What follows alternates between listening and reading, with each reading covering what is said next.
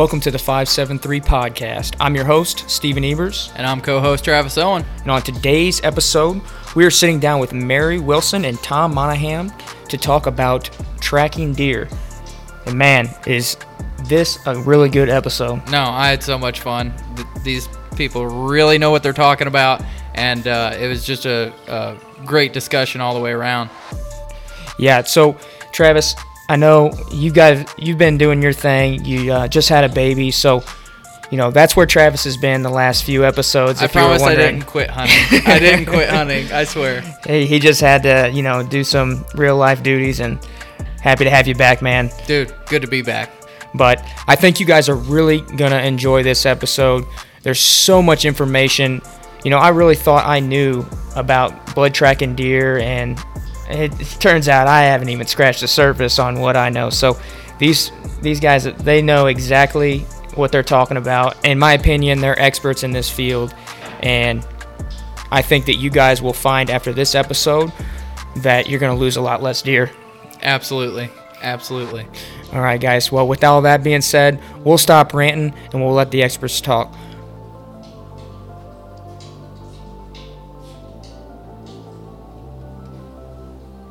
All right, we are rolling. Welcome to the 573 podcast. For those of you that are just tuning in for the first time, I'm the host, Stephen Ebers. I'm co host Travis Owen. And on today's episode, we are sitting down with Mary Wilson of Blue Bagheera Dog Tracking. Hope I didn't butcher that. And Tom Monahan, Monahan, Monahan, Monahan. Monahan, uh, with Black. Bear, the big black dog tracking. I knew. I told you I was going to butcher that. There's literally no stopping that from being terrible. But um, really excited to have you guys on. Um, this is an exciting topic for me personally. Um, if you've been following with the 573 at all this year, then you know that earlier this season in October, I shot a deer. It was a questionable shot. I thought I did everything that a person should do whenever you feel like you make a bad shot. You know, we waited 16 hours to get in there, and I have a dog that I feel confident tracking. And Travis was with me to join the track, and, and we tracked the next day.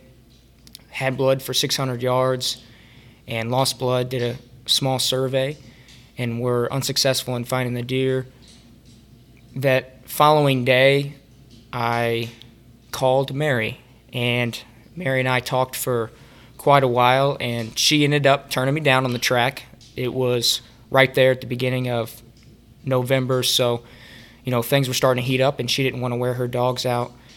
And I learned a lot from her, and I thought that this would be a really great time for a lot of hunters to be able to hear about tracking and there's a lot of information that you know even me thinking i train my pet to, to track deer that is misinformation. And you know one of those things being is the fact that you told me on the phone you're like hey talking to Ma- talking about mary. Mary told me on the phone she goes you know if it if you think this deer is still alive, and I don't know what the percentage is on, on your tracks, Mary, but if you think this deer is alive, go check your trail cameras because there's a pretty good chance that that deer is going to be showing back up. So, kind of take me into that a little bit as far as what was what was the percentage that you guys had seen? Um, so deer that show back up. Yeah, after Eventually, being shot. at some point, Almost so, everyone will show back up that's alive. Yeah, Okay. or they'll show back up de- dead because someone else has killed them. So you know, a neighbor killed them, or you shoot them later in rifle season. But I would say probably, usually, I usually hear back. But I'm I'm really crazy about checking back with my hunters on if they if I've tracked a deer on if the deer's been back if we haven't recovered it, and I would say ninety percent we get some type of feedback later. Yep. Well, I'm glad that you turned me down because, and then told me that information because what ended up happening is I went and checked my trail camera, and sure enough, he was there that morning in the dark. So I knew he was still alive. Um, further on, neighbors got pictures of him. He's still alive and well. And after discussing with you, you guys about uh, before this podcast aired, is that he's probably going to do all right and, and make it out. full recovery. Awesome. So, before we get into tracking, what it entails, I'd love to hear about how you guys got interested in tracking, and you know how you got to this point into your tracking careers. Go ahead. Okay. Um, so I lost the buck of a lifetime, um, and there were there were no tracking dogs. This was ten years ago, and didn't know anybody, never heard of anybody with a tracking dog. And it was it was actually a couple years later. Um, we lost a doe during late. I don't know if it was muzzle muzzleloader or bow season, but three weeks later we found her, and we'd actually she'd backtracked, and we walked right by her. Um, we didn't know she was there and then was just out walking like a few weeks later and came across her and I was kind of ready for a dog and I knew I knew I wanted to do this. So I started doing a little research and got a dog and joined the United Blood Trackers. And they talk about this book um, tracking dogs for wounded game I think is the title of it something like that. Um, so I basically started with a book, like just a book and YouTube videos, and I was crazy about it. And then I actually got my dogs from Texas, so I met people there um, that were kind of mentored me, but no one local. And uh, I was crazy about about training. I mean, we trained three, four days a week. Uh, she was finding deer, two day dead deer at nine months old. I mean, we were yeah, we were. She was good. She was really good. And then I joined Missouri Blood Trackers. I think I was like the twelfth person or something like that to join it. And um, from there, met um, Brady. Uh, he's actually the president of United Blood Trackers and helped them put on their first event. Missouri Blood Trackers. Yeah, did I say Missouri Blood Trackers? United. Oh, Missouri. Yeah, sorry, Missouri Missouri, Blood Blood Trackers. Um, and just got involved from there. And once you're like in there, like it's so inclusive. Like everybody's so helpful. Even people. So we have people now that are like started out as like um, what like raccoon hunters, coyote hunters, you know, training those type of dogs, mm-hmm. and they're like never have seen a group where you go to the symposium and everybody welcomes you. Every, I mean, we have a gr- we have a group that we text all the time. Like we literally pull apart every track. I'll call him or another tracker, and we'll just, you know, if I've got a deer that I couldn't recover, and I'm like, gosh, I just don't know what went wrong. It eats on this. us bad. It does. it does. It's an addiction. But so that's how I got started. So go ahead. Well, That's a very interesting story. Thank you. Really. Well, me and my son, I had taken him on a uh, youth hunt, and I was sitting in the stand. He was sitting in the stand. I was on a ladder behind him, and I heard it stick crack behind us. So I was like, well, "That's probably a deer." I said, "Look back there." He looks back there. He said, "Okay." So he turns around and shoots. I see it fall. I was like, "Okay, you got him." It was a nice buck. Hits the ground. So I'm watching this deer, and five minutes later, I seen it pick its head up. Like, like, well, I don't know if this thing's dead or not. I'm not sure. So uh, I was like, we can't get another shot on it. So I said, can you get another shot? No, I can't get another shot. I can't see him good. So another 10 minutes goes by. He picks his head up again. It's like, crap. I said, we're going to have to get down and we're going to have to get another shot at him somehow. I ain't sure. So we start getting down the ladder and he jumps up and takes off Oh man. a friend of mine has a blood a bloodhound. This was probably ten years ago. So he had a bloodhound. He was training for this. So I call him and he brings the bloodhound up. And I got another friend that's about. He's a big guy, ex-military, big dude. So they bring the dog up, him and my other buddy, and we start down this Ozark Mountain with this bloodhound that's huge, and he's pulling him down the mountain. He said he wraps it off the tree. Says, "It's yours now." He said, "Hell with this thing." So I grab a hold of the dog and off I go. And he's uphill's nice, downhill's not so nice. so, so we we tracked the deer, and the dog is was good. He he tra- tracked it right where it did, but the deer wasn't dead. And I kind of established it probably wasn't dying. I was like crap. So fast forward to later in the season, and I'm sitting in the same stand, and the doe comes out, and I shoot it. I get over there, and it's that buck had lost its antlers. And You can see right where right where the back whack had happened. Yeah. That hurts. So I got him later that year with a bow. Finished him off. Yeah. Did Yeah. you ever find any of his sheds? No, I didn't. Oh, I bummer. didn't shed hunt the property at all. Okay. Yeah. Well, those are uh, pretty interesting stories on, on how it kind of got started for you guys. Now, is this a, a voluntary thing you guys do? Uh, do you get paid for it? Is this your main gig? I mean, kind of tell us about that a little bit. It's not a main gig at all. It's just for fun. Okay. And we do get. I just take tips, and I people tip me anywhere from fifty to I've had up to all the way to three hundred. But I just take tips. I don't do it for money. I, I've got a real job that I work at, and I don't need it for the money. It's just for fun. Yeah, I'm trying to make my dog the best dog I can make him. That's all. Exactly. Yeah. I, I'm the same. Uh, I just work for tips. So I have an outfitter that I track for regularly, and those guys pay me pretty good. So then most of the other people, I, I don't charge um, them. I mean, of course, you know, if people want to pay and insist on paying, but we do spend a lot on our dogs. Um, I usually go to Texas or another state every year for training, and um, you know, just just the taking care of a dog for a year and vet bills and everything.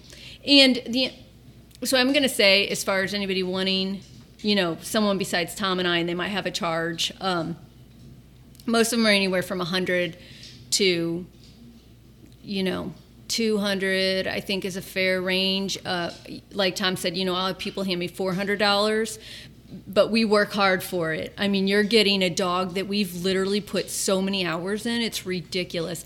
And i mean a lot of these treks we're out there for three or four hours.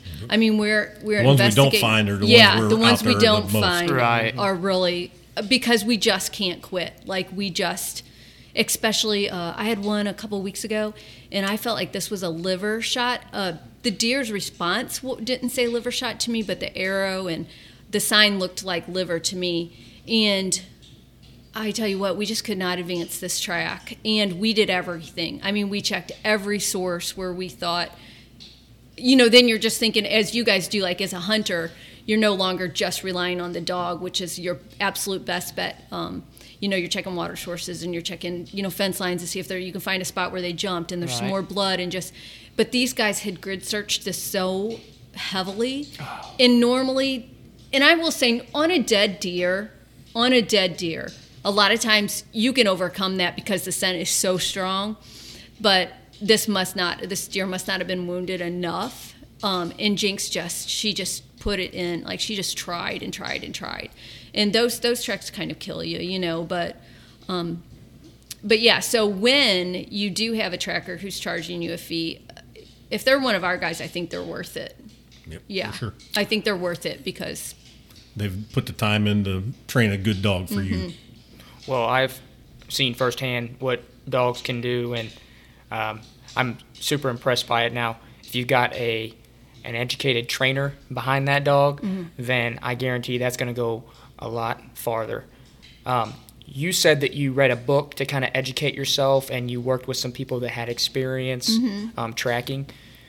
Same with you, Tom, or did you have a different route? I had a little bit different route. Um, I was looking for a dog, and it, all of our dogs was kind of passing away, and it was time for me to get a dog. And I didn't want a dog that just did nothing.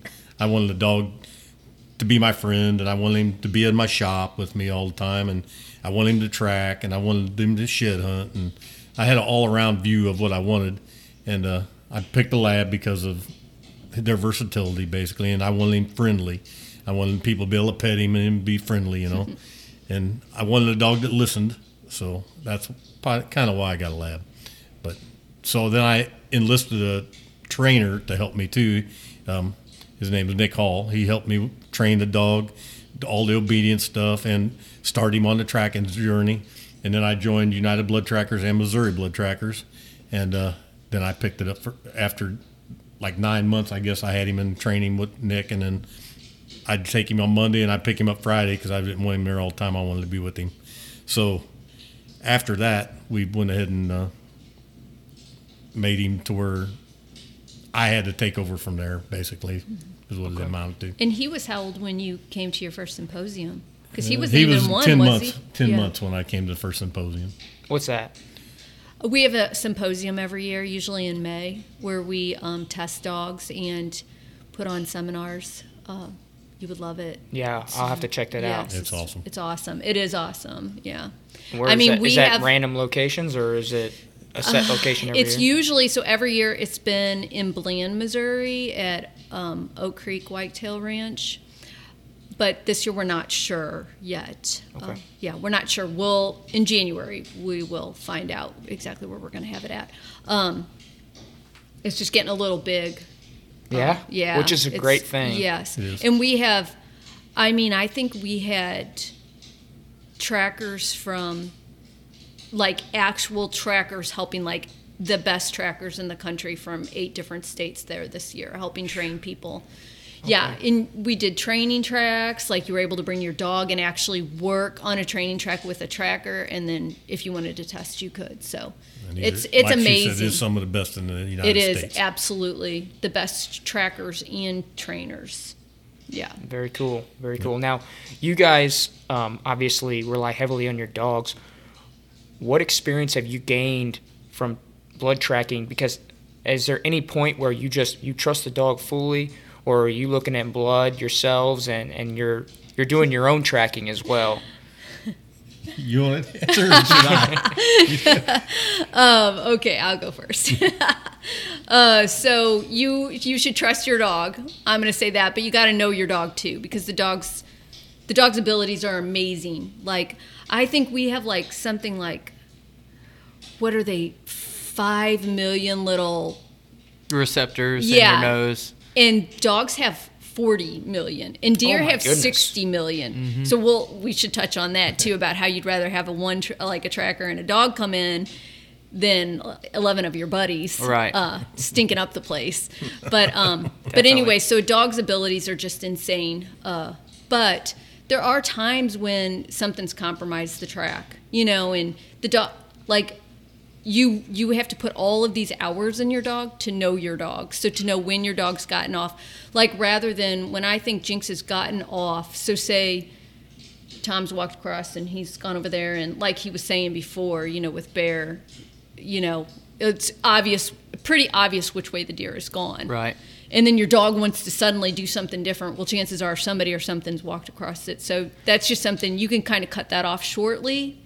So do you guys have uh, like like deer crossing that trail? Sometimes will that di- like divert your dog or like just a rig, you know, a Only doe? if they stepped on a scent. So, Okay. So we should probably explain the scent actually, because people right now are like thinking we're just tracking blood. Right. Um, so actually, what we're tracking is in the hoof, right above the hoof. There's an interdigital gland, and it emits a pheromone when a deer is extremely stressed. And if a deer is mortally wounded, that that pheromone just gets stronger and stronger, and str- it's just so easy for the dog because, and a lot of times these deer don't, they're not in bow season. You know, some you don't get if you've got a mortal hit. A lot of times you don't get blood. You got a gut hit. You're probably going to plug it, and you're probably not going to have a blood trail, right? Right. But you're going to have a lot of scent, mm-hmm. and but anything that crosses that scent trail is going to pull that scent also. So if you've got an intersection where a lot of deer cross, Right. uh, that's going to, of course, be difficult for your dog because you know this your your dead deer has gone has walked this way, and all of these deer walked the same path and then veered off this way. Say Mm-hmm. five does together.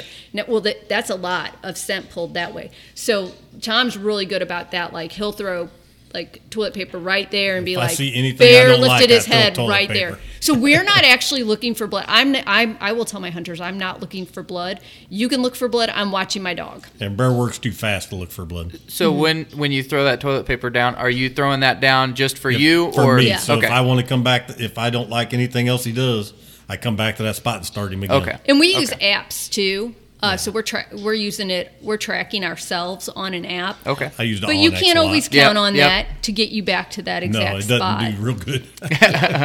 But yeah, so we are. I'm so, I'm sorry. I'm always um, getting off topic here, but No, this is all Yes. interesting. I'm I'm having a great time. So we trust our dog, but you need to know your dog too, because at some point, and if you know, if if my hunters say yes, we walked that way, uh, and then she, I can tell my dog's trying to come back to the main trail, then I can cut it off. I can just backtrack instead of, you know, she's gonna make this big loop or whatever. But something I noticed with my own dog.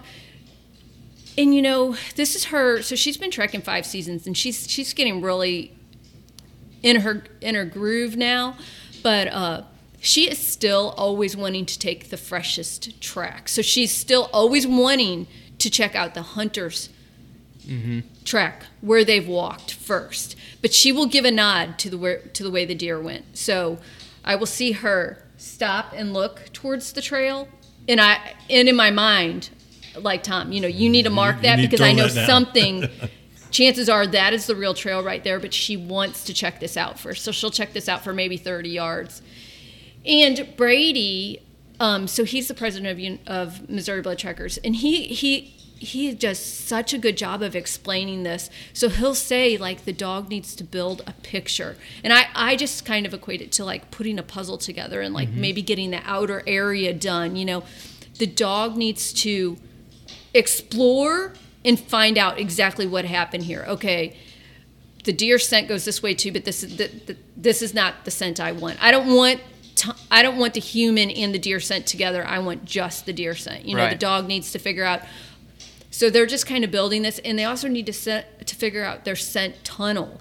So you know, scent is like it's moving you know as the air moves and stuff it's so the dog wants to figure out the boundaries okay there's no scent over here there's scent over here and figure out you know you just need to give them time to do all of that Right. yeah Well, it, People think they put their nose right down and go right to it. That don't always happen like that. Yeah, no, well, my my dad uh, runs July Foxhounds, so we're uh, we coyote hunt, and it's just like you said, the scent's not always on the ground; it's up in the air. And Exactly. one of the things that helps the, the most is if the uh, air. Let me think. More The ground is warmer than the air because that heat rises and Mm-hmm. it brings the scent up off the ground. Your dog can track a lot better like that, and I'm sure it's I'm sure it's the same with you guys. Whenever the whenever the ground is a little bit warmer than the air, then I'm sure your dogs will be able to really pin Moisture one down. really helps them. Moisture. The more yeah, moisture, moisture. the better. Yeah, hunters freak out about oh i got i gotta get i gotta go look because it's gonna rain i gotta see if i got a blood trail no you don't not if you have a dog Not if your wait time needs to be more. Yeah, Don't push your wait time just No. because of rain. well that's good. it That's good to know. Right. It, I mean, I'm sure there are instances where it does face the dog, like maybe on a steep hillside in a just a gully washing rain. Right. It'll move But like side. we have personally, because we track a lot of duck lakes, and we have we'll mm-hmm. track through water. We've tracked after three inches of rain. I mean, where there was no water there yesterday, and we are tracking through water, and the dog can smell it. I'll be darned. That's darned. impressive. Yeah, no, that is Yeah. especially because like on you know we talk about a lot on days where it's rained. Sometimes you can sneak in, get up a tree, and then a deer can walk past your trail and not smell it. Mm-hmm. So it's I don't feel they don't smell it. Yeah. They just don't pay attention to it. Right. They smell it. They for sure Guarantee smell they it. smell it. I would have to agree with Tom. Just I think it's the personality of a deer. Mostly, I mean, if it's a complete washout, you're gonna get lucky, and you would have to be in the stand for that washout prior, you know. But if it's a soft rain, it's only gonna help their scent just like it would help a mm-hmm. dog's. Yeah. would Right. think. I really don't know how But we kill them. Yeah, no, that's- that's they got wild. nose than that yeah, dog. It's amazing. yeah, for sure. it really is wild. Yeah, because the worst case scenario for us is this super dry fall where you got leaves everywhere and Mm-hmm. you've had no rain and it's just dry. Then every bucks and rut spreading Oh, that scent gosh. everywhere, which they Yeah. all love. And you got to think of that. Like I'm, I'm saying we're we're tracking a pheromone that's a stress pheromone, and you got stressed out does and you've got rutted up bucks crossing this line. It can be a mess. Yeah, it can be a mess. Yeah, four miles later, you'll find a deer Yeah, 200 yards down where he's shot him. I bet you guys have been on some wild tracks. Um, Tom, you mentioned that you got a lab. Um, is there a particular dog that is best for tracking? Labs. Um, uh, they're, they're, yeah. Yeah, July foxhounds are the every- best coyote hounds. Every, every dog can do it. Every dog can do Yep, it. you just Yep. got to know your dog. Okay. And I mean every dog. Uh, I, every dog's born with the gift. People will fight you over the bloodhound, Yeah. the Yep. I figure tickle, the but it's really, really, really your lifestyle. Yeah. Like it's so important. The dog's to, with you all the time. You need a dog that is your dog that loves you and does what you want it to do and, Mm-hmm. and fits your family. you know? Right. So that's why I picked him. And All right, this goes with this. I was on Facebook the other day, and somebody posted a picture or a video of a wiener dog. Hmm? Oh tracking yeah, they're deer. Oh, yeah. great trackers. And I was like, amazing "What?" Oh yeah, I know. When I first started tracking, ones. I'm like, what the heck? But Right. they're they're phenomenal. Yeah, Yep. they're They good really good tracking. Since dogs. they're so close to the ground, Yeah, they're they're right there. they're not They're- missing a beat. Easy to carry over fence. Oh yeah, yeah, no kidding. Oh yeah, that would be I never helpful. even thought about that. Yep. No, I've had to throw my 90 pound dog over fence and um, like down train trestles. I've had to carry him across the train trestle and like cattle guards. I usually carry him over cattle guards and stuff. So I ain't gonna let him get a broke leg over, over Yeah, no chasing yeah. deer. that just brings me back to whenever we were tracking that buck. We were picking Case up, and he was ready to go. He, my dog's kind of like yours in the fact that um, he's going to track fast and he's going to drag you through the woods doing it. And uh, we'd get to fences, and he wouldn't know how to cross, and we'd all have to pick him up and go. and you better be holding on because as soon as he hits the ground, he's fixing to go again. Right. Um, so before we get into you know ideal track situations and you know maybe some information regarding tracks, I want folks to know where they can find trackers because I see a lot of posts on Facebook groups and you know I think it'd be really beneficial for people to know exactly where to go to find a track instead a tracker instead of just posting and hoping somebody bites at their post, you know, oh, because it can be yes. busy. Well, Mary's the best at this. Uh-huh. you know, and you you can get taken advantage of like that. Like we always encourage you, don't post it. To contact okay, your own first, trackers. first off, contact. Look at the map. So go to Missouri Blood Trackers. Let me start with this part first. It's better to all happen before season. Yes, You should contact your guy before season. yes, and say, if I get a deer, I'm going to call you. That that works the best, and that way you can call me or because if you call me, I got like what have we got thirty got thirty to forty people that I mm-hmm. can call for you. yeah. We're That much. we know. we are much more willing to take the time to help you. you people, hunters have to understand like. During the rut, we are getting up to 30 calls per day. You want to stand out, so you want to get in touch with us ahead of time. Talk to us about where you're um, hunting, you know, your location or whatever. If we go there, and Basically, have a plan. yeah, Right. If something for goes sure. wrong. Like just Yeah. touch base and have a plan. And then the next important thing is I can say to hunters is if you've done that, then you have our number. And the next thing you need to do is you just made a marginal shot. That is the time to call us. Not after you go and search, not call us right then. Text me while you're in the stand or you know, whoever your local tracker is. And just like you and I had a Stephen and I had a long conversation after the fact, but you learned a lot. And I would have said, this is what I would have said, you know, let's give them wait time and then let's do this and let's do this. And I would have been able to tell you, you know, stay to the side of the blood and walk out the same way you came in and keep the track clean for my dog because that's, we want Putting everything in your succeed. favor is what it's yes, doing. we want to succeed. So set us up for success. Set the dog up for success because what you did would have, you know, during a busy time, and I was not healthy this year, so I wasn't taking those compromise tracks. But um, what you did was make, you know, a headache for not eh, unintentionally, but I mean, anybody who goes Hey, out and grid right. searches or goes out with another dog is causing a headache for us. So at that point, I'm like, mm, sorry, you know. I'm, I'm perfectly open to learning, so I appreciate yeah. it. Yeah, you were awesome. I don't wanna mean, create a headache on Yeah, there was no, so. oh, you crabby. no, you were like, okay, teach me something here. But, yeah. but and you yeah. did. I, I learned so much from that short conversation we had, and so I just I felt like if we could have a long form conversation, then I could learn even more. So yeah. yeah, basically, yeah. it's Missouri Blood Trackers on Facebook. You can go to to and Yeah. look at all of us on the map. Yeah, and you can go to our website too, because I know a lot of people don't have. I know a lot of right. people that don't have Facebook. Yeah, MissouriBloodTrackers.org. Okay. org. Thought to delete it, honestly. Facebook. oh yeah. Oh, Well, Yeah. then uh, MissouriBloodTrackers.org, you said? Mm-hmm. Dot .org. Okay. And then, you know, for the folks that happen to be listening to this podcast and are not from Missouri, what would you uh, recommend they do? Same thing. like they're hunting in Missouri. Say they're hunting in, Kansas, is there is there something that you guys recommend as far as like a, a countrywide tracker? Uh, place United to blood, call? United blood trackers. So United United, Blood Blood, Tra- Trackers has a site. They don't vet their trackers. They don't vet their trackers. Okay. I'm just going to say that. So if you can ever find um, an organization or state organization that vets their trackers, that's what we do. We vet our Illi- trackers. Illinois does it. Yeah. Mm-hmm. Kansas does it. Oklahoma does it. uh, because anybody like United Blood Trackers, no offense, but you pay your fee and you're you can be put on their list. Okay. And you so want what is the vetting process for Missouri? So you have to prove um, if you're a tracker in training. So you start out as a tracker in training until you're certified, which means you've uh, basically come to the symposium and tested and been evaluated by the UBT judges. Uh, or you have 10 real wor- world recoveries. So not gimmies, not I shot this deer, I had a blood trail, 20 took him right out. Yeah, yeah. real recoveries. Like Tough human tracks. couldn't find this, dog had to find it.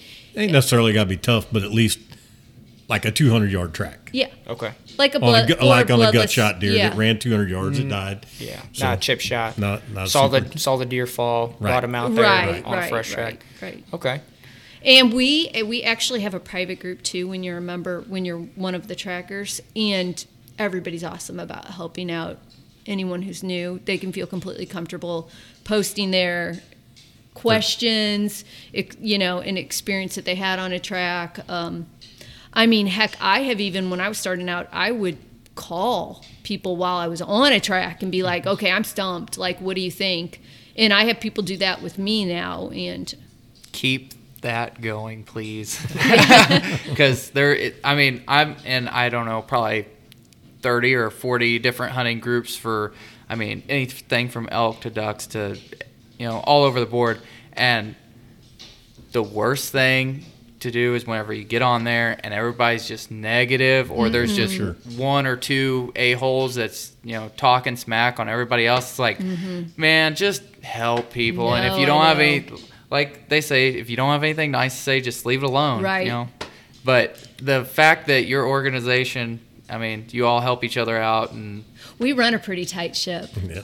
Even with For our that reason. yeah, Yeah, that's even with good. our 600 6000 plus members on Heck that yeah. one facebook page that we have it's a tight it's a tight ship we yeah we don't put up with any of that and we had a tracker in training ask a question the other day and he was like i just i'm just just want to know you know no hate please and tom immediately was like no one here is like no heck no we don't do that that's No. good. yeah i'm telling you it is it is a different group than what you're used to like ev- the bee, the the coon hunters the rabbit hunters in our group you know the hound dog people they're like very this Mm-hmm. group is very supportive like hopefully it stays like that i think Right. it will I think it will too. Now, um, are you guys only tracking whitetail? Yes, um, we're trying. I mean, the bears, of course, being there's a season now, we some of us will probably eventually track some bear too. Okay. Um.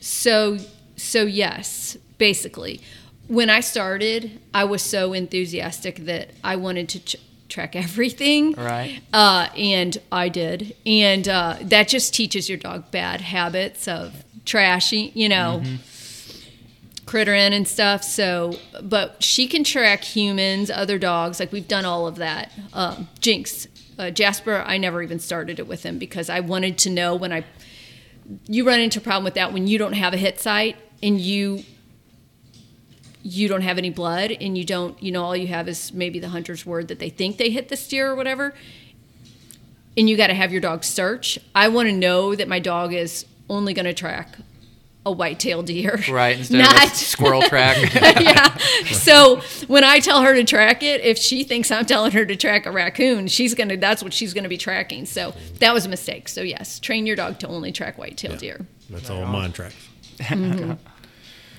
That's good. You, I mean, you don't take a coon dog and let it tree possums either. So, I mean, Or chase rabbits? or chase Yeah. rabbits. So, Yeah, yeah, yeah. no, that's probably a good, Yeah. good rule to live Yeah, by. I, I have a beagle that I trained um, to track too, and uh, but she discovered rabbits after, and I just can't trust her anymore. You know? Yeah.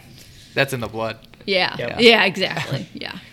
So now that folks know where to go, who to call, and uh, how to go about it. I kind of want a start to finish ideal situation in which you guys would pick up a track as far as what you would want the hunter to do. And I know you kind of brushed up on it a little bit. Um, take us through that a little bit. Okay, so I like for the hunter to get a hold of me right away before they even go out there, so I can tell them how to keep the track clean. And then, um, and I do this all the time. There have probably been a dozen, at least a dozen people this year that have found the deer on their own, and just I was available to them. Now, would you, if you were a hunter, regardless of how well you think that shot was, have them call you guys No. before? No, I mean, no. I'm saying if it's a marginal, especially like a gut shot, if they Like if it's quartering to you gut- pretty hard, Yeah. and it's a single lung liver gut, you probably should call. Immediately. Probably. Okay. And then let's say that you do feel like you put an awesome shot on a deer and you go to track it. How would a hunter appropriately track that deer without screwing up your track if you needed to come in? So I would just want them to stay off the blood if at all possible. Follow it. I'll I'll even tell my hunters they can go past last blood. Like but don't have a bunch, you know, maybe two people total, that's it. And remember where you went, like mark it. You know, you can go 50 yards and look there, you can go 50 yards and look that way, mark it so that when the dog, 'cause the dog is, you know, inevitably going to try to follow you guys um, and then come out the same way you came in because when you then walk out this huge loop you know the dog is again going to want to follow you um, so just be mindful of that is what i ask uh, but How Um, far would you consider being off the track when you're seeing good blood for a while? Would you a foot or two, or yeah would you want to be? Yeah, just a couple feet off. yeah Okay. Yep. just to the side of it And do you think that the dog's going to track your scent, or they know to, based off of training, they're going to pick up that interdigital uh, hormone or uh, scent? Pheromone. They'll be on that. sorry. and they'll be on that, Should be. and you're likely not going to spread it if you're off the track. Shouldn't. Okay. yeah you shouldn't Any, anytime you go over 100 yards, when you tell me you hit a double lung, if it's over 100 yards, you probably didn't get a double lung. right So I- that's when I would start. I would let you track at 100 yards, and if you're not seeing much blood, I'd want you to call me back. yeah Okay. yeah if it's getting if you're getting down to drops of blood like there's no reason probably for you to keep going.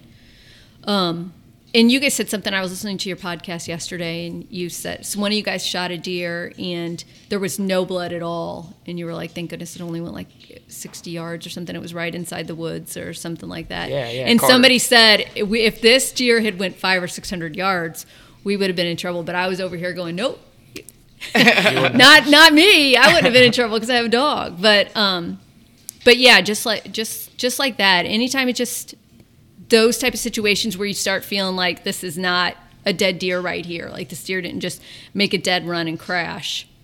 Just call. Like even if you don't want us to come out, at least you can get a little bit, bit of advice. And like I said, if if you get a hold of me right away, I will. And I know Tom's the same way. There have been times like you had one just not that long ago where no one no one else was available and he had plans but he said this hunter did everything right so i got to go out yeah, I there felt for terrible. him I had to go. I We- talked we- him out of the woods do. and everything. I was like, Yeah. get out of there. Yeah. So I went. yeah yeah so I don't we remember i mean if I found it or not. I don't remember. yeah i think you did Did I? Oh, okay. yeah Uh, we just really care like we love what we're doing we really really care like Yep. You could talk to our families because my family's like hello are you present and i'm like no i'm on that track yesterday i'm replaying everything like thinking did i do everything right you know and until you get that proof of life back from your hunter you do worry about those like you do I got about five of them in my mind the whole time. Ever all this whole year I've had them in my mind. Mm-hmm. Yeah. Driving me a little crazy. Mm hmm. so, uh, if you don't mind me asking, what's the, what's uh, what was the story like? Your favorite track or your biggest track? I mean, the biggest buck you found, or, or is there any that stick out more than others? As far or, as finding them, yeah, just as far as finding them, your favorite one, because there's got to be a favorite one. i got a favorite one I got a favorite one, but it's not really. I can't really talk about Oh, it a whole lot, but, but it's one of my favorites. Yeah. You can tell us after the podcast. You can tell yours. I'll think about mine. Sorry, folks. Okay, I, I I know mine just because I w- it was our first season and I was a very green tracker and it was uh, a, a two day. It had been, and I got a phone call and my kids had just gotten home from college and I was like, I don't think I can track today, you know, and then. They had ran out to the store, so I called, and my one daughter was like, "Yeah, I'd love to see Jinx work." So I said, "Okay." So I called the guy back, and I'm like, "Yeah, we can come out." And then they had told me a day and then when i got there they said it was like 40 46 hours and i was like oh it's it was dry that year and oh, it was just it was just there's just no way.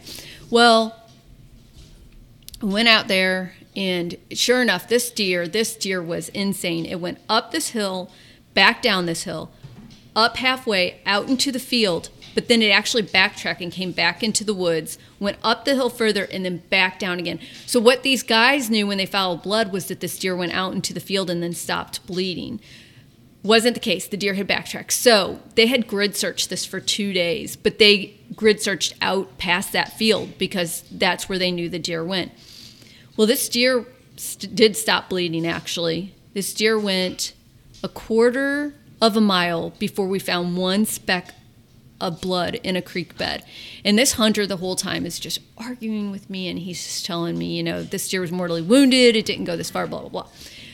I said, well, here's a spot of blood first.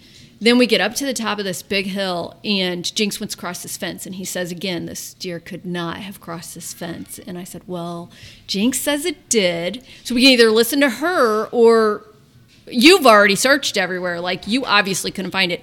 Well, this deer did cross the fence, went down this hill, got in the lake. You could see where it entered the lake because it, it was in the mud, and you could see the lines from it. It ended up it was being pursued by coyotes. We found out later, but it swam all the way across this lake. It came out the overflow and was laying down in the ravine, and the coyotes had already got to it. Oh. And this was where I was like, holy crap, I can't even train my dog anymore because she's way smarter than me. Like, I don't even know what to do at this point. She's like the oh real deal.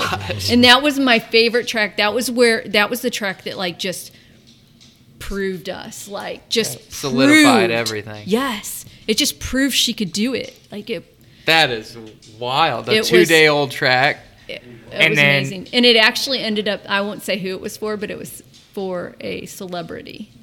Yeah. Hey, Yeah. nice. Heck It was for his brother, actually, but he calls us every year to track now. Even better. Yeah, I tracked And, for him and I, last year. yeah, last year I had COVID, and I'm like, Tom, don't steal my guy, but you go track for them. My daughter wanted me to steal him. So this lake, I mean, did the deer end up swimming in the lake? And how far did it go? So it went completely across the lake. So it was trying to evade the coyotes, and they had heard them. So after the fact, they realized what was going on. Um, so you know that's that's a reason you find a lot of deer in waters. They're trying to either get away from us or coyotes. Well, I'm just curious. I mean, did this deer or did your dog swim across the lake to find the oh, deer? Oh no or no no how- how Just did go that no! We work knew where the deer entered, and then we just walked around that to outer find the exit Yeah, scent. Oh, okay, that's impressive. Oh, yeah. We'll do de- that. Deers are amazing. They, like if there's a gut pile, they'll run past that. yeah, If there's a dead deer, they'll run over top of that, yeah, mm. trying to They- elude, yeah. make the predator go after that instead of them. yeah. Huh. Yes, it's a it's a crazy the stuff you see when you start tracking. Like you think I've been hunting my whole life. Like I think I know a lot about hunting and what deer will do. no, you don't. Just keep surprising you. no, you Yep. don't. They Yeah. keep, they keep surprising I was Well, ask, I mean they do. You just don't need us for those. So. I was gonna ask, and now you're probably you just gave me the answer. But a lot of the times I hear that deer make a loop. Make a big Um, circle. Is that oftentimes what you find, or is it just you've been on so many tracks now that you know the probability of it just doing something random versus making a loop outweighs? They make a lot of loops. Yeah, Okay, they do They a make lot a of lot J of hooks. Mm-hmm. J's. A whole lot of Yeah. J's. wow, all right. That well, going back to coyote hunting, uh, every once in a while we'll have a coyote run through a thicket where deer are laying, and we, our dogs are deer broke. But it is wild that they'll they'll run out into the field, they'll wait for the dogs to run by, and then they'll go right back in there. Mm-hmm. It's it, it really is wild. And it, it- just recently, I've been having a bunch of weird experiences with animals. Like we went coon hunting, and we shined this coon up in a tree, and he took his hands and he put them over his over his eye. And I was like, oh my gosh. He's pretty smart, ain't he? I was like, he knows his eyes reflect, and it's it just animals are a lot smarter than I mm-hmm. feel People like them credit for. Everybody yeah, gives them yeah. credit for. Absolutely. Yeah, their Especially instincts, deer. Their, Their instincts, instincts to strong. survive, yes, are mm-hmm. insane, and they do try to trip you up. I mean, why else would they do all these backtracks and all those loops and the crazy stuff they do, and going over other dead deer in gut piles and Water sources. Mm-hmm. But I guess spending your whole life being able to smell that much, Mm-hmm. they're like, well, there's something else coming. Yeah. they're trying to cover their butts from yeah, they definitely are. everything else. So, on a typical year, um, I know you said this was a down year for you. Mm-hmm. How often are you guys being called? Probably. I, I mean, I, obviously, you know, the bigger times of the year is going to be probably mid October through the end of November. Mm-hmm. During that time frame, maybe even the whole season, how often are you guys getting called? At least once or twice a day, for sure. So the beginning of the season, we're like fighting over track. No, we're not. We're not. But we're like, oh, what you do? You grid search with another with a dog? Oh, that's fine. I'll come out anyway. I mean, we're literally like desperate to get on some deer. But by the time the rut's really in full swing, we've already chased so many high shoulder single lung deer that we're like just want to get picky like i just can't because i just want to want to help people like i unless unless it's health wise you know unless for a health wise reason i can't do it or i just because my dogs are gonna this is exhausting for the dogs this is exhausting you know i need to i need to protect them from that too but um but otherwise we're getting I mean, like I said, up to 30 calls a day. I have gotten over 30 calls a day. Uh, right now, not. I'm not getting No, any I- calls. I I, haven't no had a call like a in a week. Yep. Yeah.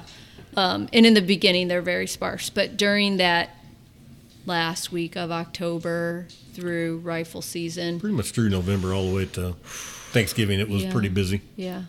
Yeah, and you know, when we were on the phone, you said, you know, if this was early in the season, I Mm-hmm. would have taken this track, no problem. It would have been a challenge to me. I would have enjoyed it. Yes. And Shh. I We- can hear we- the we phones dialing. we learn more about the non-recoveries than we do the recoveries. For usually. sure. We just, we learn more about our dogs on the non-recoveries. How they react when they're less confident. Well, But you're just watching them. But Yeah. also, you do get to the point where you've you've chased, not chased, but you've tracked ten live deer and you've put miles in on them, and your dog needs a recovery. I actually had a guy, uh, I guess last week, maybe the weekend before. I don't know. I, I lose track of time.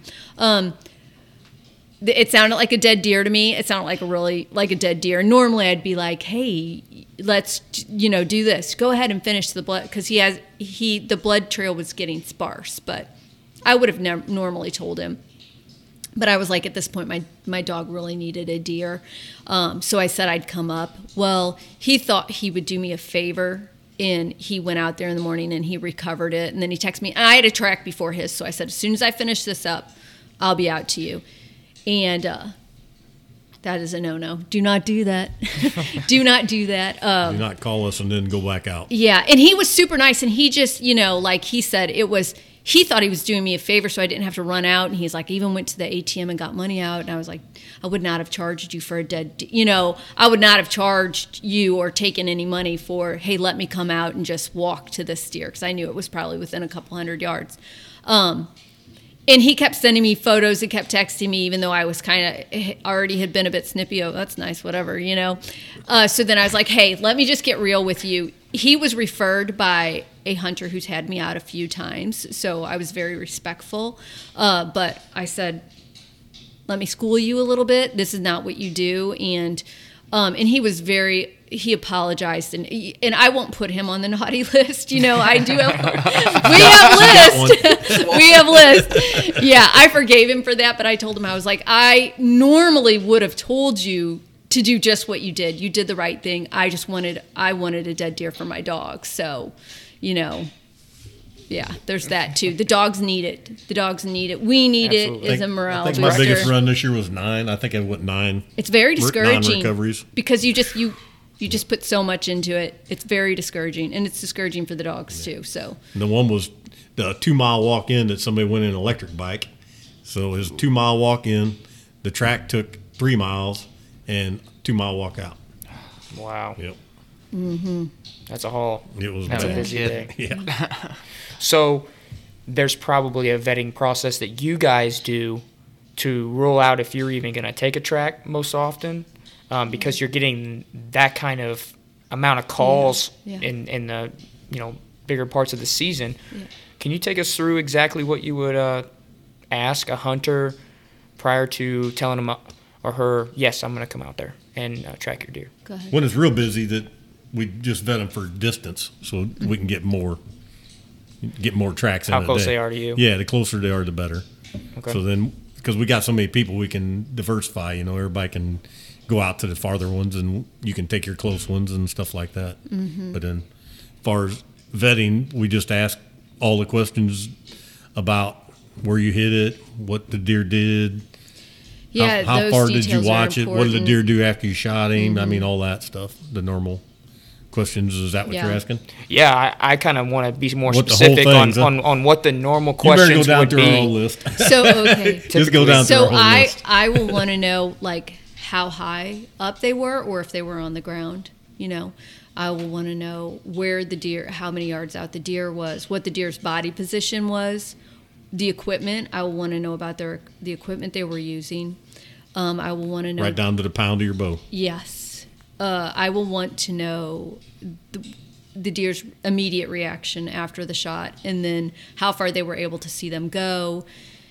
And if possible, so if someone does call me like from the stand and is like, I will then want, if they've got to pass through a photo of the arrow and a photo of any blood, uh, any hair, anything, just so I can get a better idea. I don't, like I said, I don't turn down a lot of people for reasons of the hit. I I turned down like last year I had COVID and I actually I had stitches this year so I couldn't take a lot of tracks I couldn't do a lot, but that wasn't why I mean that was why I turned people down not because of other details. But we just want to get a good idea, even though we try to not come into it having in our mind that we're not going to find this deer or because you think you're going to go in this deer is dead and you're going to find it and That's when you're in. then you're book. not. Yeah, then you're then you're in trouble. Yeah. But I never want to have it in my mind like I'm not going to find this deer, and I don't want to project that to my dog. You know. Yeah, and I think um, as far as me being a hunter, if I shot a deer and I had professionals like you with a negative attitude, is like, uh, you know, I'm not feeling good about this one. You know, I'm. It's already a, a roller coaster of emotions whenever you shoot a deer, and you don't have your hands on them yet, and so I can only imagine, you know, somebody telling you that has experienced it, uh, and and I guess the biggest thing is uh, a big question I have is when do you give up on a track? How, how do you determine that? Do you wait for the hunter to be like, this is over? Usually I wait for the hunter, but a lot of times if the deer starts doing deer things, like he's running through all of his scrape lines, he's running through all of his rub lines. Yeah. He's, if we've done been two miles and we've made a big circle and we've basically been on his home range. So it's like we've been everywhere he's already been. So I'd say he's going to live. Yeah, that's that that is for sure. But you know, I will say like if people are pretty positive about where they hit, like okay, forward of the shoulder and it slid through the brisket, I will ask them what what is vital there. Like you got to pass through through the brisket. What is vital? There's nothing vital there. Like if you didn't hit an artery and you don't have blood spraying everywhere, there's nothing to kill the deer there. So like if if people are positive, like stuff like that, or like a back whack, I'll tell them what their chances are. And if it's far away, I don't want to make the drive for that, honestly, and put my dogs out there. But I will. I'm gonna that- say, I am gonna say, there's always an exception to the rule. And I had a kid call this year, and he called me Tuesday night because I had work on Wednesday, so I couldn't take his track. And it was just a classic back whack. And um, I said, I was already sleeping, honestly, I think, and I gave him Tom's number and said, "Hey, call and talk to Tom about this because I'm just too tired." and uh, said, and he did, and he was a nice kid he was a nice kid, and uh, he he texted me back and said Tom agreed with me, and he said, "But I'm going to go out there tomorrow and look." I said, "You absolutely should go out there and look. Like we're not saying don't go look." This kid trailed this deer for a mile and he recovered it, and it was not a back whack. Uh, normally, when a deer falls down and it's down and has trouble getting up and then it's crawling, you know, that's normally like spinal shock.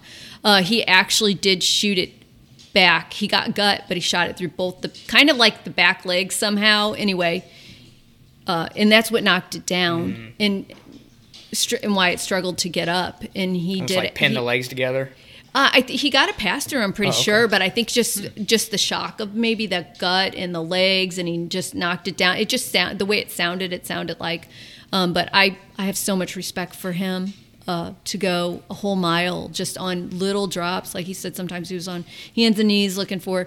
So never say never for sure. Like just never say never say never. And there are we can say there are you know oh this is classic. This is a classic reaction to gut, or this is a classic liver, sh- you know, hit or whatever.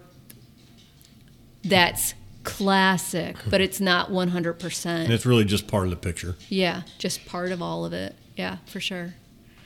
So, how important is it when you ask those questions that the hunter is completely honest with you, at least from their perspective? For sure, they got to be honest, or else it doesn't doesn't work. Like that guy, if he just said he shot it back, not where he did he hit it in the top of the back, then we'd have been out there looking for it because we'd have felt like it, we we could have found that deer. Yeah. But when you tell us it's a back whack and it hits the ground, then we're going to tell you mm, the chances are two percent we'll find that deer. Right, for sure. Yeah, I mean, what's a? I mean, could you give me a scenario of like uh, an example where a deer hunter has uh, lied or maybe just not given the full truth? And I think it's like you said, their perception of it. okay, it, most of the time you you feel like they're trying I to be think they're fully trying. honest Yeah, they you. just can't tell. They either see the knock and they're like, "I hit it in the guts," but they actually hit it forward, and the Yeah. the knock was back there by the by their shoulder or whatever. And and and I think sometimes people get desperate and they do uh, maybe lie. Fib. yeah, yeah. Stretch We'll be nice the and call it truth a fib. little. Never. I, I mean, I don't feel like on, that they that they generally stretch the truth on the hit. It's they've already been out there searching and stuff, and then they always lie about that. yeah, they they lie about that a lot. And then you know the And how dog, much they looked. The dog, and I mean we know from the way our dog's working, and then we have to stop, and I have to be. I, this I'll just speak for myself. I, you know, I should have said that earlier. I'm speaking for myself because you know each of us have our own way of doing things. We have our own way of training our dogs. We have our own. So even though I'm part of Missouri Blood Trackers. I'm speaking for myself. Um, so, speaking for myself, I will say, okay, you got me out here. Let's hear the whole story let's you know i need to know because if we get 800 yards in and my dog is looking like an idiot running everywhere this is what i'm going to say i'm going to say clearly it's not a dead deer because she can't stay on the trail so we're going to go but if you've searched here then clearly it could be because you searched here not that it's not a dead deer so that's why we need to know so at that point i say to the hunter well mm," and then they say oh whoops you know what i think we might have been in here well no you don't think you might have been in here I know. accidentally walked like Yeah. three miles. I might, Yeah. have walked, I might have walked that creek and that fence line there and this fence line Yeah. over here. That, that water hole over there, I Might- might have looked around. I might have. Yeah. But I, I mean, I understand for that. a Right. lot, a lot of people, it's, it's, it becomes a problem. You know, it, it like they're so committed and they want to find their deer so bad, and their friends like, hey, I found blood over here, and then they're like, oh, let's look for more blood, and then it just gets out of hand. It just gets out of hand. Yeah, and I think you mentioned to me on the phone that when you're on the track and then you lose this deer, uh, at least blood, and you start doing a, a survey, that you and your buddies that are all tracking for it are stepping on that scent, and you can actually track, take that scent with you wherever you go. Oh yeah, you definitely take that scent with you. Yeah. So the dog has to follow you, and then as as the scent dissipates, because you're not the one putting off the scent, you know, eventually you're gonna the scent's gonna be gone and no longer on you. Then the dog has to say, "Oh shoot, this That is this it." is a dead end. Let's go back." And it probably wouldn't be as bad if they didn't have a human, you know, that they're dragging around on this 30 foot lead. But I mean, they're dragging us around, and gotta most hunters can't keep, yeah, can't even keep up with us. Like, and you, this is Missouri. Like, we're not just walking out on the golf course. I mean, th- you've got honeysuckle, you've got buckbrush. We're crawling a lot. I mean, the deer will go anywhere. The deer will go. You think the deer, you know, a bunch of thorns. The deer's not going to go in there. Damn, they're going to go in there. Um, so yeah, it's pretty. In- it can get pretty intense. Whenever I was like 15, I single lunged a doe. She took three steps, fell over. We and we had it on video. And she was bleeding out her side. She bawled a couple times. There was blood coming out her mouth. We thought she was a dead deer. She got up. Well, we watched the video, and when we clicked play on the video and she started bawling on the video, she stood up and she took off running. And the last time I saw her was about 400 yards away at the side of a tree line, licking her, you know, side. And then she went into this She's brush, on the and we got in there, and it was the thickest stuff I've ever seen in my entire Mm-hmm. life. And we, I never did find that deer. And She didn't die. I, you don't think She didn't die. from a lung? Single, lung. will not Single kill lung it. won't? Nope. not It well, it might kill. It might get sick and might kill it Later. in a few weeks or months or never. But there's a lot of those that you don't. I didn't know that. Yeah, Yeah, they they, can die. recover, and that's the thing. Like with being trackers and having such a huge community, is when we do our. I'm going to get in trouble for saying autopsy, but not just not just field dressing the deer. I'm talking about actual autopsy, looking at everything. You know, hey, has this been shot before? when you you're know, gunning it, such. you check and see what Yeah. went on. Okay. and you know and we have a whole community of people that do that and then share the results so you see it all the time. Yeah they they'll survive a single lung. I'll be darned. and that's another thing that's another thing to discuss um, you know like when we're tracking like i had one this year that i tracked and so this is a crazy story. I think your i think your listeners will love this story. Um, this guy he only got about four to six inches of penetration but he was using a fixed blade. Um, and the it actually broke off about four inches of the shaft and the and the broadhead broke off in the deer. And we trailed this deer for a bit. They had already had blood like five six hundred yards and then we extended that um, but we knew like it was it was one of those just peace of mind tracks for him. He just went to make sure they hadn't missed anything. We knew i mean jinx knew within within 150 yards of loss of blood she was like oh, i don't know why you want me to do this. Um, that deer ended up dying. So that fixed blade just kept sawing away in that deer and it ended up coming out, almost coming out or coming out the bottom of it, and actually ended up killing the deer like two weeks later. And he was smart, and this is something hunters should do when they do shoot a deer is get a hold of the neighbors. Get a hold of the neighbors before season. Yep. Yeah. Because if your guys are all running trail cams, you know, they might have photos. And so he did. He got a hold of the neighbors and he let them know that he had arrowed this deer and couldn't find it.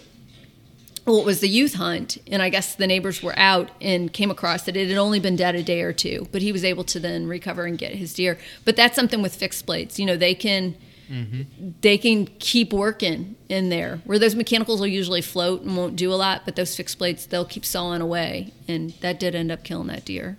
I'll be darned. Yeah, By chance, do you know how far from the initial shot that deer ended up?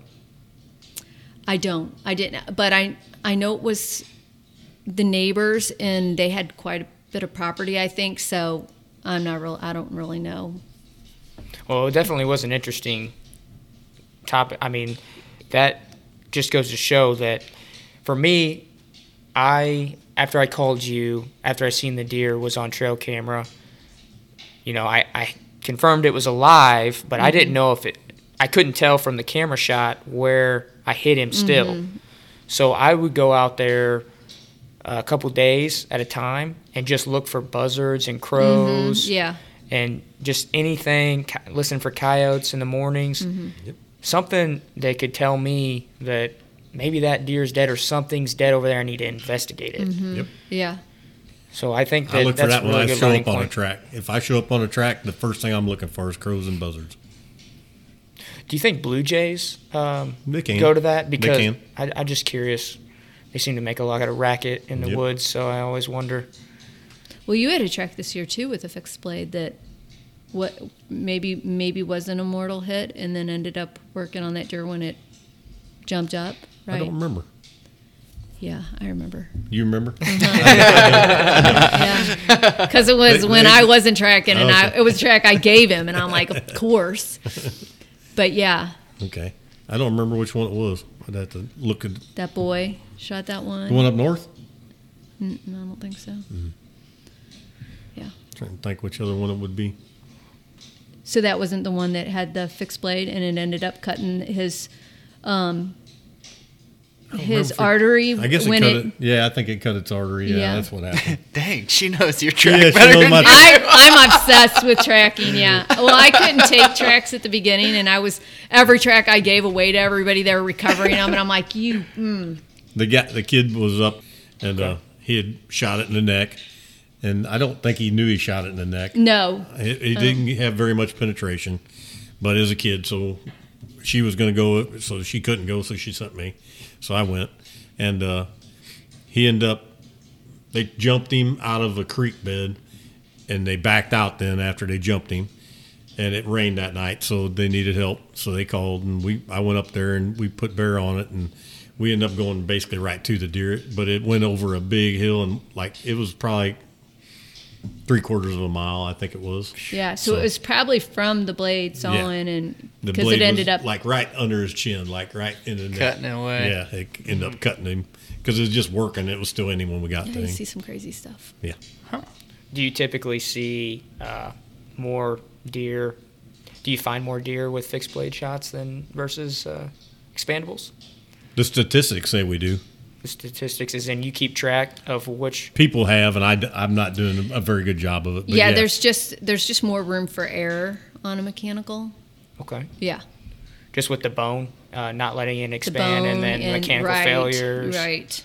Okay. Yeah. No, I know that's a huge topic too. is. But you guys to are stay- seeing it. Muzzies for the Firsthand. win. Muzzies for the win, bro. Muzzy's work. I know. I just got to learn better how to tune my bow. I mean, I think people they use these big cut mechanicals and they think that all of this blood um, that they're seeing, they just make a big cut. yeah. I mean, if you don't get in there to get something you vital, don't get a not saying you you can't. gonna kill it. Yeah, yeah. So You got to get all the way through that deer. One thing you mentioned about blood in general when we were on the phone was that I wa- I was misled. And I think it's a common thing to think that if there's bubbles in your blood, that it's lung blood. I- Is that something that you guys believe, or what are your thoughts on that? Go ahead. okay, so if it's if it's bubbles from lung blood, it's usually tiny, tiny, tiny bubbles, just tiny little, like a piece of sandpaper, blood over a piece of sandpaper or something like that. Um, so oxygen, oxygenated blood has bubbles in it, and as it hits the ground and splatters, you're going to see some bubbles too, but they're not that tiny. And then there's also if you hit uh, like a large muscle, usually near a leg, um, the friction from the running will cause a bubbly froth, and a lot of people think, you know, that that means lung blood. That usually means get the heck out and, And give lung blood's usually pretty or- pink looking. yeah. Yeah. Okay. It's more pinkish red than like a bright red. Bright red, are you kind of noticing that's more with the muscle, or is that just kind of Bright red. Yes. Bright red is muscle. All right.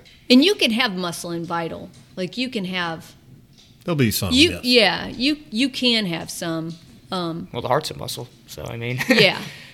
But you don't need us for that. no, typically not. If you got Talk that, about what you, don't need us for. Yeah. We're talking about when you need us. Correct. Yeah.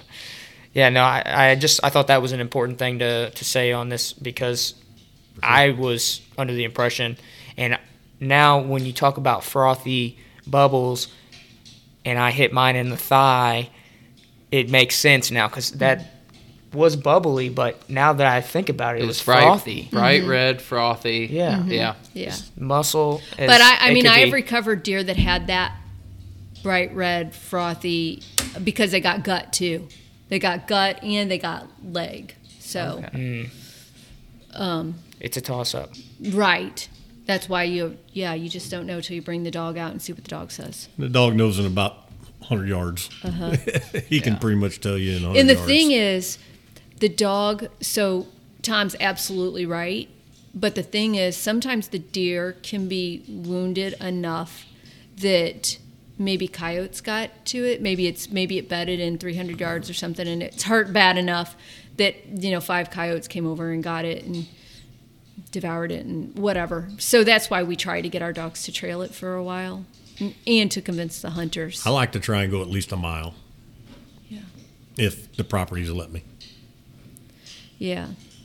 I'm really struggling with Jinx this year, getting her to um, to really to really extend the tracks because she got away from me on a track early in the year, and I actually just now real I just realized it like last week or Yeah. something. I, it never even had occurred to me, but we jumped a deer that we were trailing, and we jumped it at probably the one mile mark and she got away. So she took off after, which she's never done, honestly. And she pulled the lead out of my hand, and she wasn't come back. Well, I'm, I my dogs wear tracking collars, tracking training collars for this exact reason. Mm-hmm.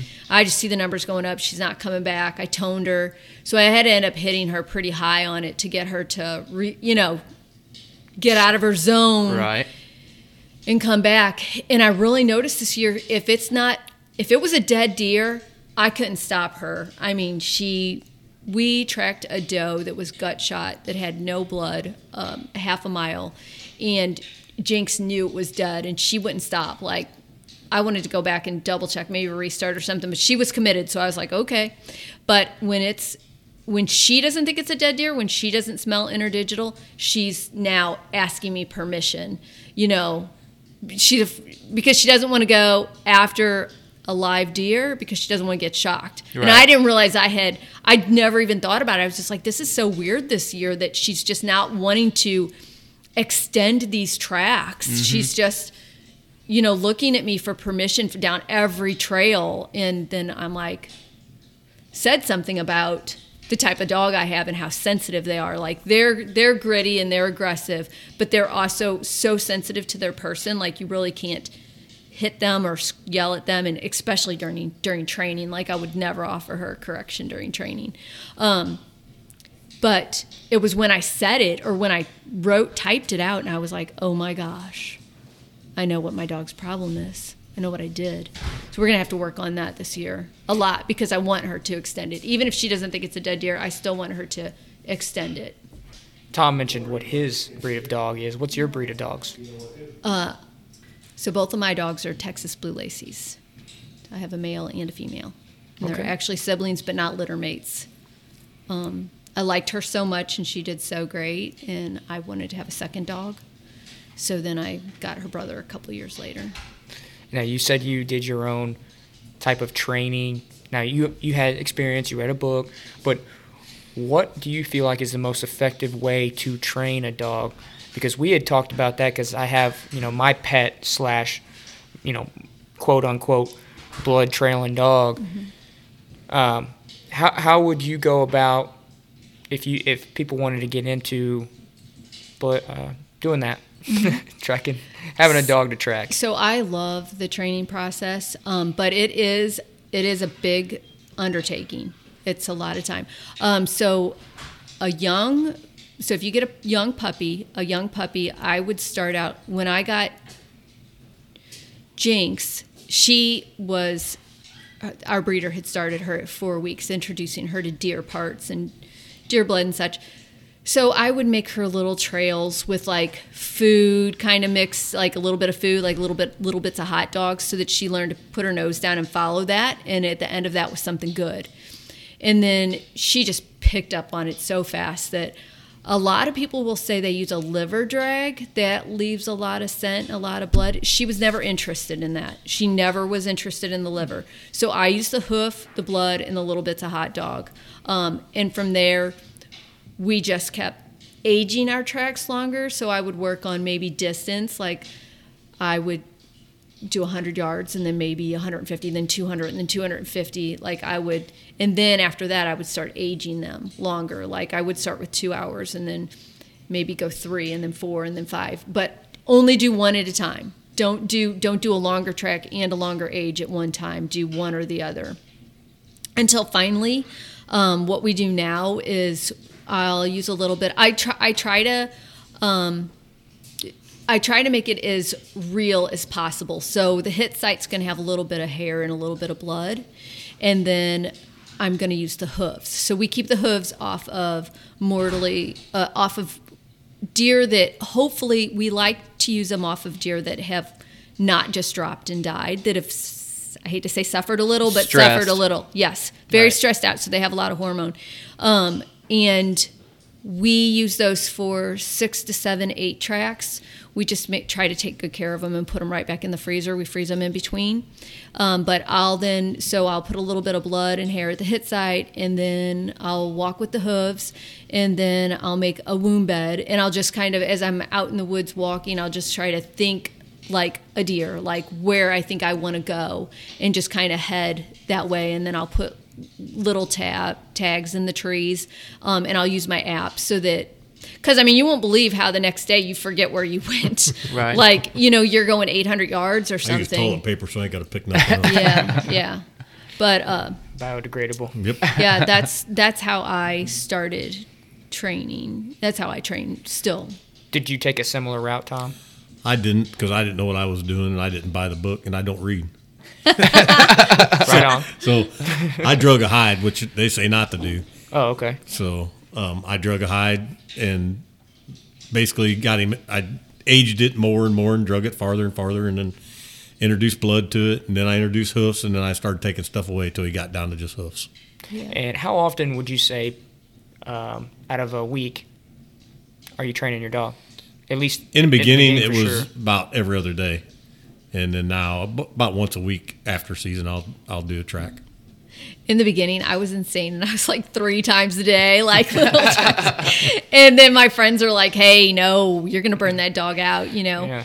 Uh, I think the most important thing. Um, so then I ended up going to like three times a week. But the most important thing is when is find out what your dog wants. Like Jinx wasn't food motivated then. Now she is. We call her Big Hungry because she's always hungry. But she wasn't food motivated. But she loved to play tug with that hide. Um, and she, I mean, when she would get to the end of the track, it was just like a party. I mean, I was like, yes. And I have a certain voice I use. If you listen to any of, if you look at any of my videos, you know, like with Jasper, yes, Bubby, good job, Bubby. You know, it's just a certain voice that they only get when they're, you know, when they've made that recovery or whatever. Uh, and they work for you. That's why they're doing it. They do it because they love you and they they want to work for you and they want to make you happy and you have such a ridiculous bond. Um, like my dogs know when I'm on the phone with a hunter. They know. I was excited about this, so all day they've been boom boom because they're like I'm putting off energy, the same energy when I'm going to go track, and they're like, oh something something good's happening. I'm like, not for you guys. It's not. We should have had him on. You guys ain't doing nothing. How do you guys feel about it, Jack? But yeah, so that's what we do. I think you guys have given us a lot of great information.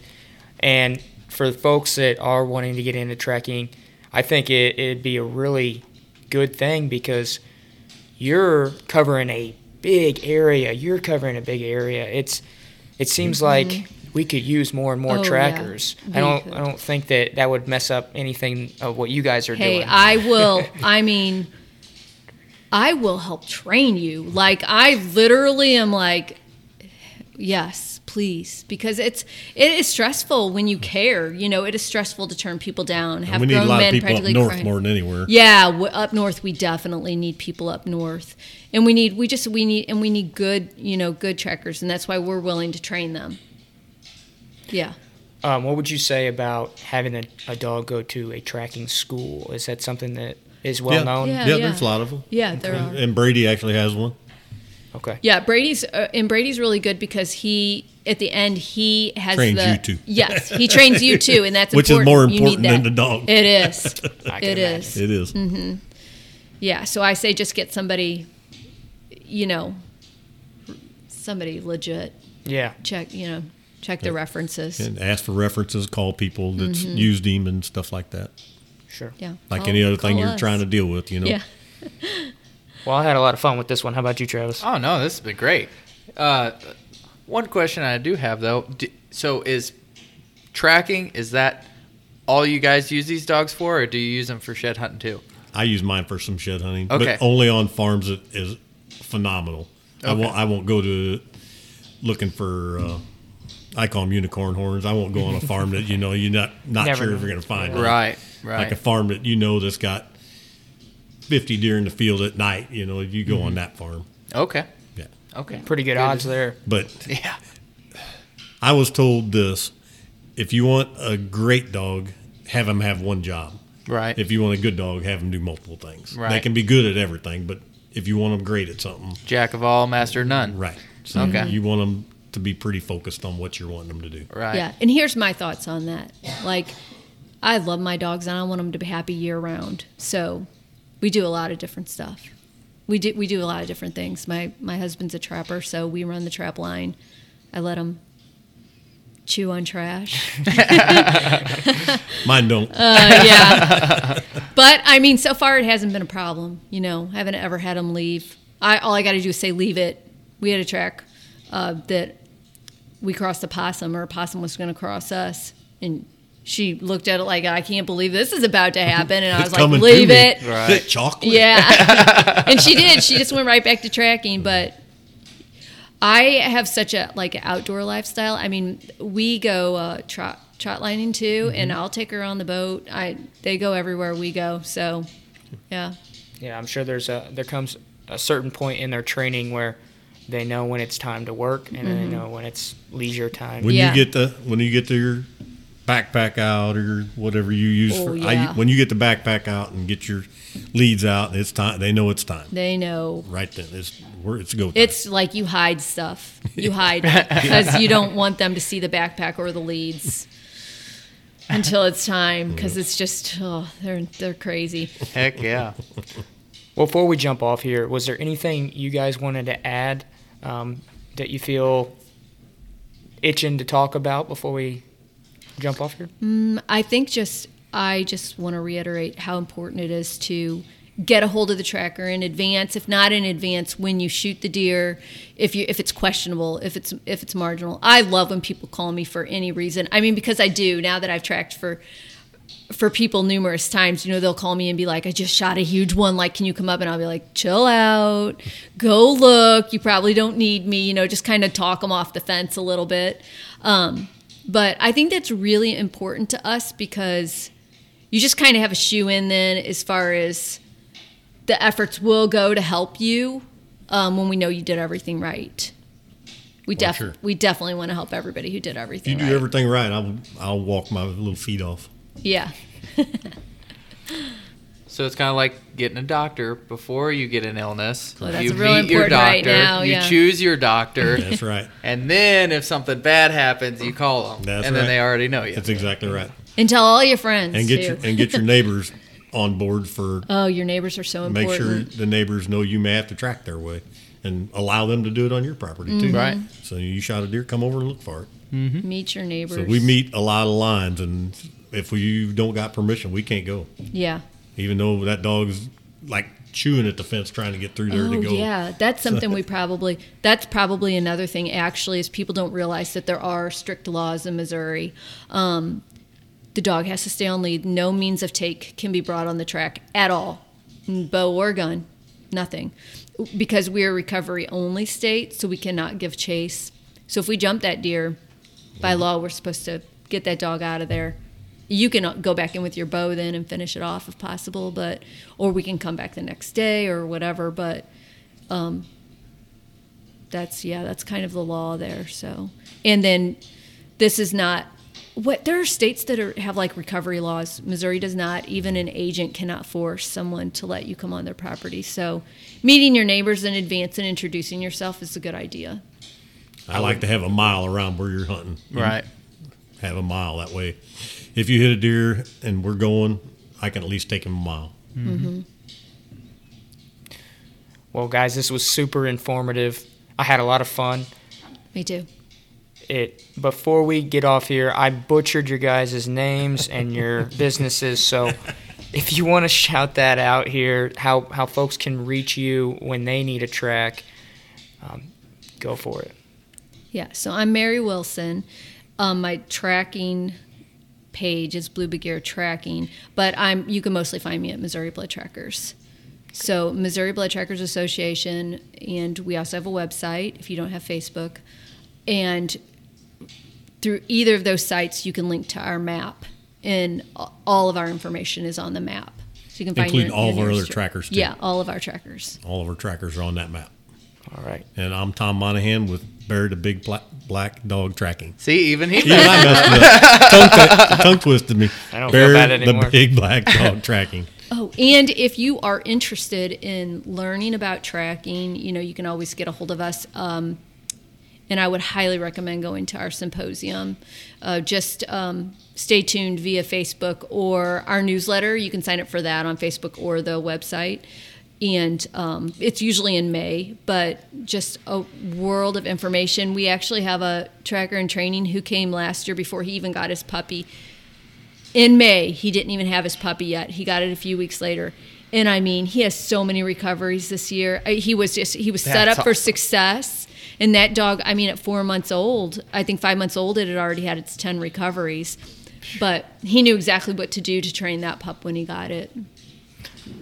Call these folks up, whether it's for tracking, training. They could always use more help. And who wants to lose a deer, right? Right. Exactly. We'll put a bow on this one, and uh, folks, we'll see you on the next one. Thank you. Thank you.